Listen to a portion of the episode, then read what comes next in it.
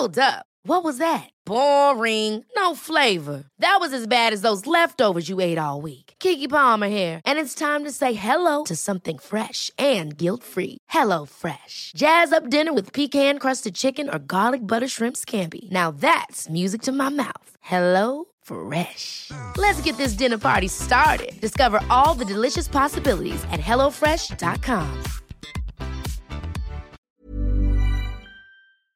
Hello? Hello? Podcast Network Asia.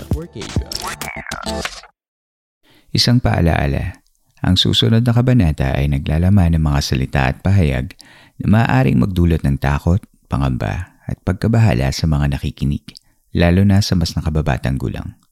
Huwag magpatuloy kung kinakailangan. Tuloy po kayo sa ikatatlumpung gabi ng San Telmo Society. Kamusta po kayong lahat? Sana ay napapakinggan ninyo ang episode na ito sa maayos na kalagayan. Ang San Telmo Society ay ang listener story submission segment ng Philippine Campfire Stories kung saan binabasa ko ang mga totoong kwento ng kababalaghan at pagtataka mula mismo sa ating mga tagapakinig. Kapag bago ka sa isang workplace, kadalasan excitement at kaba ang nararamdaman mo dahil lahat ay bago sa'yo. Bagong trabaho, bagong mga katrabaho, at bagong opisina. Pero sa dami ng nararamdaman natin ay minsan nakakalimutan din natin na tayo pala ang bago. Bagong dayo, bagong muka. At ano nga ba ang una nating ginagawa sa mga bago? Di ba nagpapakilala tayo? Yan ang naramdaman ng ating story sender ngayong gabi nang una siyang pumasok sa kanyang bagong trabaho. Pakinggan natin ang kanyang kwento.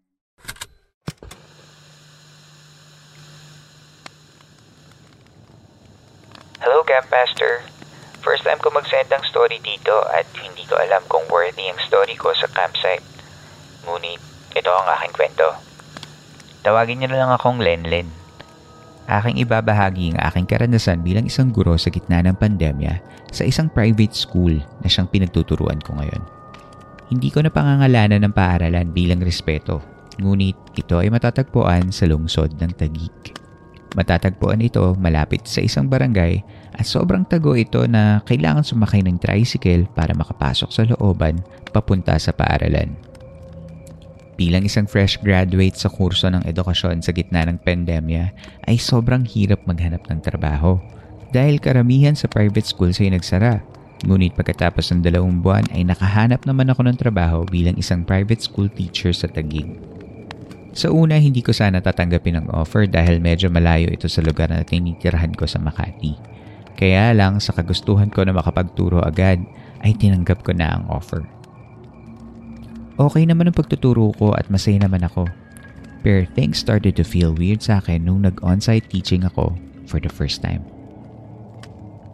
Isang araw noong September last year, nagturo ako onsite sa unang pagkakataon dahil may emergency meeting pagkatapos ng aming classes at required kami na pumunta. Sa library ako ng paaralan pinagstay muna dahil walang place sa faculty namin. Masaya naman tumakbo ang Zoom classes ko buong araw. Ngunit sa second subject ko, habang nagbibigay ng activity ay biglang bumagsak ang isang libro sa gilid ng bookshelves na katabi ko. Sa una nagtaka ako dahil maayos naman ang pagkakahilera ng mga libro. Kaya walang dahilan para ito ay bumagsak. I excused myself sa Zoom class at inayos ang libro kahit nagtataka. Last class ko na at nasa library pa din ako nagtuturo. Nang biglang isa-isang nagbagsakan ng mga libro sa isang bookshelf na malapit naman sa bintana. Doon na ako natakot at nagpa-early dismissal na ako. Ikinwento ko ito agad sa isang co-teacher ngunit sabi niya ay uni-kuni ko lang ito. Lumipas ang ilang linggo at bandang last week ng October, pinapunta ulit ako sa paaralan para mag-ayos ng mga papeles at muli sa library ako pinagstay. Sa una, ayaw ko dahil sa karanasan ko nung nakaraang buwan. Ngunit sabi ng isang co-teacher ko, magdasal lang at sinamahan na din niya ako sa library. At yun naman ang aming ginawa. Akala ko safe na kami sa aming pamamalagi sa library. Pero bandang 3pm, biglang may narinig kami na umuungol sa likod ng mga bookshelves. Sa una, akala namin ay sa labas lang nanggagaling yung ungol. Dahil may mga bahay doon. Ngunit lumakas ang lumakas ang ungol hanggang sa nagbagsakan isa-isa mga libro sa bandang bintana at biglang namatay ang ilaw sa loob ng library. Doon na kami tumakbo ng co-teacher ko sa baba ng faculty room namin at maiyak-iyak na nagkwento sa aming nakakatakot na karanasan. Doon na sila naniwala sa mga kwento ko at pinabless ng school ang library namin at nawala naman na yung pagpaparamdam. Ayon sa mga taong matagal lang nakatira sa lugar, ang site ng paaralan ay dating malawak na lupain na dating tambakan ng mga salvage victims noong 1970s. Nalaman ko din na yung parteng kung saan makikita ang library ay may ginahasa na babae at pinatay pagkatapos. Sa tingin ko sila yung mga kaluluwa nagpaparamdam sa amin ng co-teacher ko noong araw na yon. Sa ngayon may occasional na pagpaparamdam pa din pero hindi na kasing lala nang naganap sa amin noong October. Ang nagpaparamdam na lang ay isang bata na multo na sabi ng mga staff ay dating elementary student na namatay sa dengue na kahit anong gawin nila na pagpapabless ay hindi umaalis sa paaralan. Pinangalanan namin siya na best friend ng co-teacher ko na lagi kong nakakasama. At para hindi kami gambalayan ay kinakausap namin siya na parang tao. Sounds weird para sa iba ko pang co-teacher kapag nakikita nila akong ginagawa ko yun. Pero ayun ang paraan namin para hindi naman magparamdam si best friend at maiwasan kung ano pang pwedeng maganap ulit sa amin.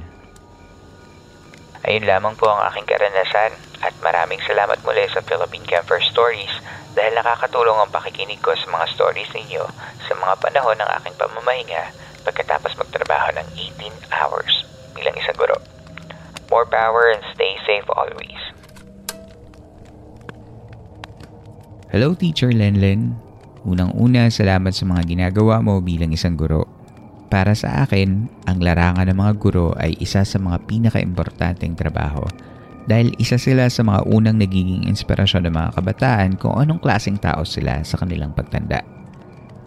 Alam kong kahit napapagod ka na, Teacher Lenlen, ay ginagawa mo sa abot ng iyong makakaya upang maiangat ang kalidad ng buhay ng iyong mga mag-aaral sa pamamagitan ng iyong pagtuturo.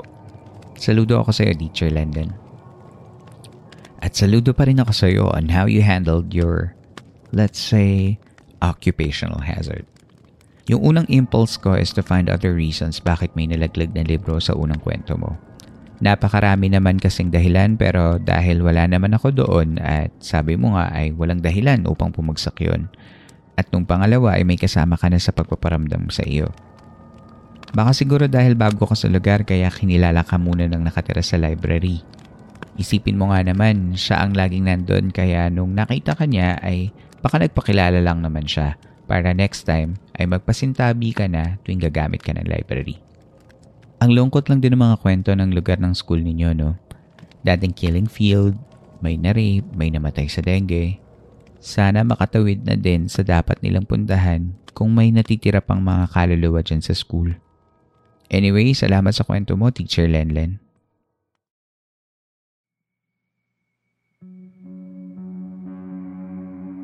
Inyo pong nasa baybayan ng isa na namang kabanata ng Philippine Campfire Stories. Sana ay nakatulong kahit panandalian ang pakikinig ninyo upang maipahingaan yung mga sarili laban sa problema at hamon sa labas ng campsite na ito. Mapapakinggan nyo pa rin ng libre ang mga nakaraang episodes sa lahat ng major podcast platforms. Kung nais ninyo maging bahagi ng podcast na ito, ay maaari kayong mag-share ng inyong mga kwentong kababalaghan o pagtataka at mag-email lamang sa campfirestoriesph at gmail.com. Susubukan nating isama ito sa story submission segment na San Telmo Society. Muli, maraming maraming salamat po sa pakikinig.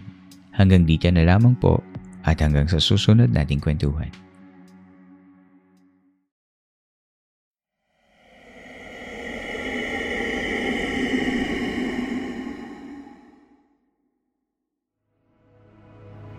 This podcast episode is based on or is inspired by true events. Unless otherwise indicated, all the names, characters, businesses, places, events, and incidents in this podcast are either the product of the podcast creator's imagination or used in a fictitious manner. Any resemblance to actual persons, living or dead, or actual events is purely coincidental.